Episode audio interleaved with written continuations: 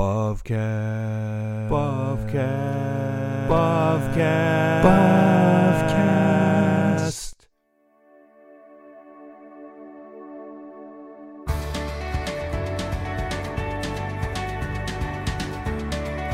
This is the Bavcast, a podcast exploring Reformed theology through the works of Herman Bavinck. Hey, everybody. Thanks again for joining us for another exciting episode of Bavcast. I'm Mark. I'm Caleb. And I'm Andrew. Today we begin chapter 3 of Herman Bavinck's The Wonderful Works of God, talking about the subject of general revelation.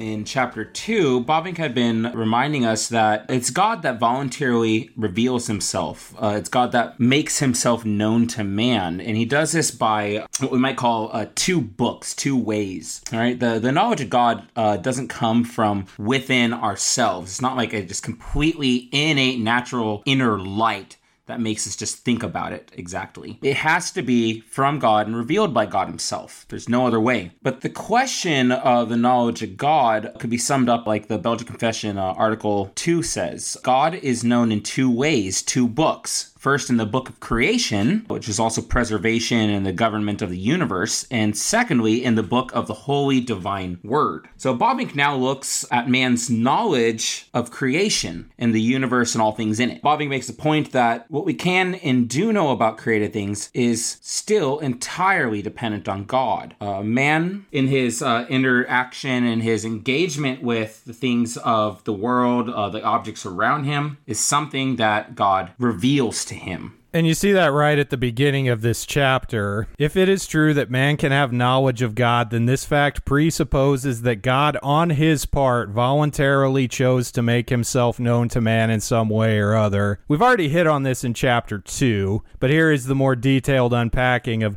even in creation, even in this general revelation, the things of this world, the things we see around us, they reveal something about God because God has chosen to reveal himself in those ways. Right. He continues on in that at the beginning of that next paragraph there. We cannot credit a knowledge of God to ourselves, to our own discovery, investigation, or reflection. In the earlier episodes, we kind of talked about man and science and philosophy and trying to pursue knowledge for knowledge's sake. We have to come from the humble position that God revealed himself to us, and it's nothing of our doing that we get to know and have this relationship with our Creator God. Yeah, I love how, like, right off the bat, in this, this third paragraph, page 16, he, he really gets at something quite substantial here. Pretty much the fact that with all this created things, everything around us, the universe all in it, man was made to know it uh, in some capacity. And not just intellectually, but also uh, by experience. He says there, second sentence of the third paragraph, even though in the achievement of such knowledge we are absolutely dependent on God, still, at the time of the creation, he charged man with the task of subduing and having dominion over the whole earth. And not only that, he also equipped man for this task of subduing and having dominion, and he also gave man the interest to do this. So we see here not just the basis for the knowledge of God, but the basis for learning in general. Why do we desire to know things about the world? Why do we desire to study things? Why do we desire to have the sciences? Why do we desire to have the arts? Why do we seek to know and use and better understand this world? It's because God has implanted us with that desire in creation. He created us to do that. Right. It's part of us being made in his image. I love the last two sentences here of that same paragraph. He starts off, uh, man stands above nature. Come back to that in a second. Uh, he can take the measure of natural phenomena, study them, and to a certain extent, he can artistically cause things to come into being. He can, so to speak, force nature to disclose herself and to discover her secrets. This is something like what Andrew was saying a moment ago. Man has a capacity to study, to research, to scientifically engage with these things, and also artistically create and express with these things as well. And I think we can make that a little more concrete. Uh, we're talking man stands above nature in regards to how he engages with natural sciences like medicine, chemistry, astrophysics, the ability to, yes, study and research these things, to manufacture to weld materials to craft and to cook even. Right. The one thing too that we need to also think about is uh, god created man to stand above the rest of nature. He he gave us the cultural mandate. Genesis chapter 1 verses 28 through 31 and god blessed them and god said to them be fruitful and multiply and fill the earth and subdue it and have dominion over the fish of the sea and over the birds of the heavens and over every living thing that moves on earth. And god said behold i have given you every plant yielding seed that is on the face of all the earth, and every tree with seed in its fruit. You shall have them for food, and to every beast of the earth, and to every bird of the heavens, and to everything that creeps on the earth, everything that has the breath of life, I have given every green plant for food. And it was so. And God saw everything that he made, and behold, it was very good. And there was evening, and there was morning the sixth day. And that's uh, what we might call in our circles the dominion mandate. Uh, it's the, it's the charge of ruling in this earth as uh, God's appointed caretakers of creation. In these ways, I think we we can understand that the knowledge of creation it isn't just an intellectual knowledge. It's it, it is a relational thing. How does man relate? To uh, creation around him. And in this, we, we can have some kind of understanding of the things in the earth and how to use them, but only to an extent in which God is the one enabling us to understand those things. Um, and we can still also be wrong about what we think about creation, things about creation, what we think we know about it. And there's limitations on this understanding. I mean, for everything we know, there's many, many, many things that we don't know. Like, look at science like let, let, look for instance at the field of medicine. We've cured a lot of diseases things like polio diseases that used to kill all kinds of people or any kind of you know bacterial infection before antibiotics. And yet look at all the things medically speaking we don't have cures for we don't have solutions for. You know things like cancer we don't have a, a set cure for cancer other diseases other problems that there's really nothing we can do about at this point based on current knowledge. The deeper we get in, the the more we try to know, the more we do know, the more we find out we don't know, the more we realize the intricacy of God's universe and how beyond us it is and how much greater it is than our understanding can even comprehend. And then how much more does that inspire us to praise God because we realize the universe with all its intricacies and all of the beauty within it, all of the order within it, and even then, it is only something that God has made. God is far greater than even that. And that, that's just the thing. We uh, have this limited capacity in how we can understand these things, and that it's also our understanding of these things are fallible. There, we can revise these things. I was thinking as you were speaking about what's called the Ptolemaic understanding of the universe, the idea of a, you know the Earth is at the center of the universe of the solar system, and the sun and everything else revolves around it. Uh, and that that was for a long time uh, the understanding of uh, the universe around us. Um, and that was proven to be false. Uh, things can be revised and changed because we don't have a perfect understanding. I'd be curious to meet, uh, you know, a secular scientist that would state that we can know everything. I, I don't think any secular scientist would would say that we we can get to the bottom of the knowledge of everything. Right, and not only not only is there just this plethora of stuff that we can never even know but they're all living and working together. I mean, Bavinck here in this next paragraph goes into the difference between what, what it means to be mechanical and organic in nature. So not only is there this myriad of things that, that we cannot know, but everything is interconnected, everything is living. And, you know, we as humans, as finite beings, we like to compartmentalize everything right there. And he makes a good point there that, that to dismember life is to kill it. We in our finitude can only look through a very small microscope at the things that we're trying to understand.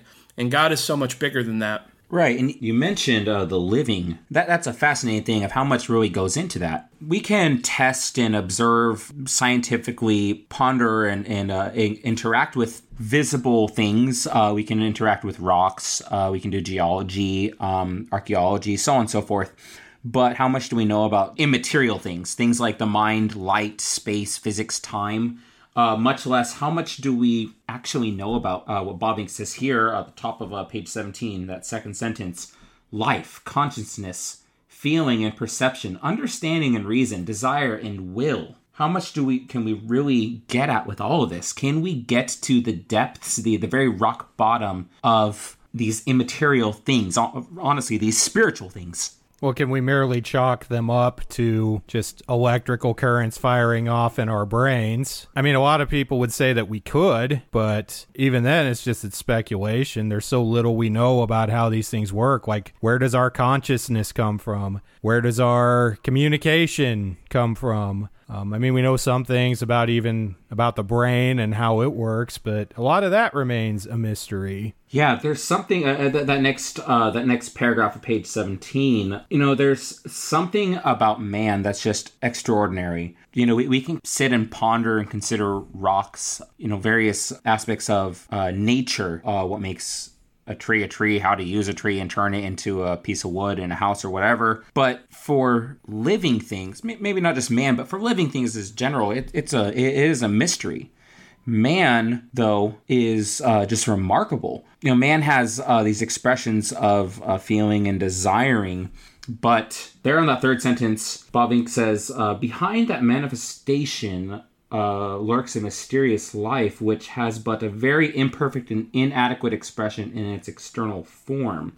Uh, man can think something in his mind. He can have all these these feelings and these desires, all these thoughts, and at the same time, someone else sitting across the room from him can't exactly get at those thoughts, those feelings, and desires. Uh, the the person across the room can't always tell if someone is lying or you know is is hiding the truth, hiding his true self, putting on a mask. And that kind of information only comes out if that person chooses to reveal it. Mm-hmm. And what is happening here is Bavinck is he's sort of preparing this argument from the lesser to the greater. If this is how people are, if this is how man is, you know, there's only things that can only be known about each of us if we choose to reveal it. How much more so with God? Uh, as as he says in that next paragraph there at the bottom of page 17, except he lets himself be found, we cannot seek him. And that really sums it up. I mean, apart from God condescending, coming down to us and talking in baby speak, as we've talked about before, we would have no hope for relationship, for knowledge of him. Other than that, that we see in Romans 1, where because there's nature,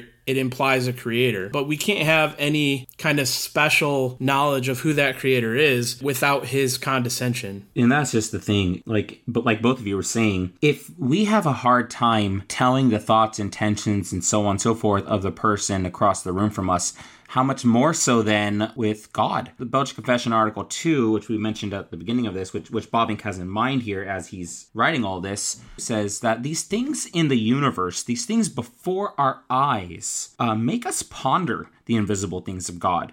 Ultimately, they make us ponder his eternal power and his divinity. Right, because God is invisible. If I see you in a room, I mean, as long as there's sufficient lighting and my sense of vision is functioning correctly, I can see you, but we can't see God. It, it's like what we see in the Westminster Shorter Catechism. Question and answer number four What is God? God is a spirit, infinite, eternal, and unchangeable in his being wisdom, power, holiness, justice, goodness, and truth. So, not, not only is he spirit, he's all of these other things all the time to the most that they can be categorically we we can't even relate to it categorically we can't even relate to him right not to keep beating the same old drum but it's that analogical knowledge it's that baby talk that god has to use to communicate himself to us yeah, and, and Bavinck's really driving that home at the end of page 17. Uh, God reveals himself only to the extent that he wills to do so, and only because he wills it there can be no such thing as an involuntary manifestation of God. It's all intentional. He chooses to reveal himself and he chooses the way in which he reveals himself and and when. Like can you begin to feel the weight of that really that God chooses to have a relationship with us. You know, God chooses to have a relationship with Caleb Castro. It's so easy to just gloss that over. It's so easy to just, yeah, I have my relationship with, with Jesus Christ, with God the Father, with the Holy Spirit, and I love Him, and I'm trying to to you know live my life to to bring Him glory, and I'm trying to enjoy Him forever. But but the fact that God chose to even reveal himself, um, there's a starting point there that we so often forget and that, that we so often take for granted. And, it, and it's really nice here to be able to stop and take a step back and just look at all the grace that God has bestowed upon us. I think uh, John Piper actually puts this in an interesting way where he considers the universe in a scientific manner. The vastness of the universe, the ever expansion that you can never really get to the end of the universe. You know, scientists say it's continuously expanding. We can't look into its depths. The universe, in all its vastness and mysteriousness, is so expansive, unfathomable, and it's an, an analogy for God. He says, and it's a bad one, in that even then it, it just pales in comparison to the majesty of God. And exactly to your point, Mark, that transcendent God, he nonetheless is also uh, made himself closer than a friend through Jesus Christ. And he shows himself in these things of nature to all creation, even when we suppress it Right. And even that intricacy that you speak of in the universe, every last micro molecule, every last movement of any of that, God orchestrates and, subs- and sustains and upholds all of that. That is how powerful our God is, and that is the God that relates to us. And it reminds me there is a connection between this providence of God, this sustaining of God over all creation, and his care for us. It reminds me of Heidelberg Catechism, question 26. Mm-hmm. What do you believe when you say, I believe in God the Father Almighty, creator of heaven and earth. This, of course, expositing the Apostles' Creed.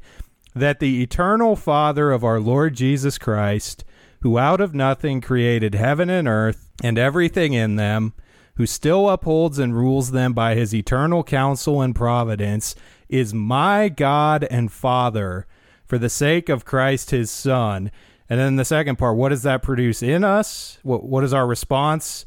To this fatherhood of God. I trust God so much that I do not doubt that He will provide whatever I need for body and soul, and will turn to my good whatever adversity He sends upon me in this vale of tears. He is able to do this because He is Almighty God. He desires to do this because He is a faithful Father. And that's all we have for this week's episode of Bavcast. Thank you again for joining us. We hope you learned a little something, and we hope you will join us next time as we explore more of the works of Herman Bavinck. Tot Zines. Welterusten. Tot Zines. Thank you for listening to Bavcast. If you like what you've heard, please subscribe and leave a five star review where you get your podcasts. You can follow us on Facebook and Twitter at Bavcast. That's B A V Cast. You can email us at bavcast at gmail.com. Bavcast is a member of the Society of Reformed Podcasters. Visit reformedpodcast.com or subscribe to the Society of Reformed Podcasters feed. Music is City of God by Rudy Manrique. We hope you'll join us again next time.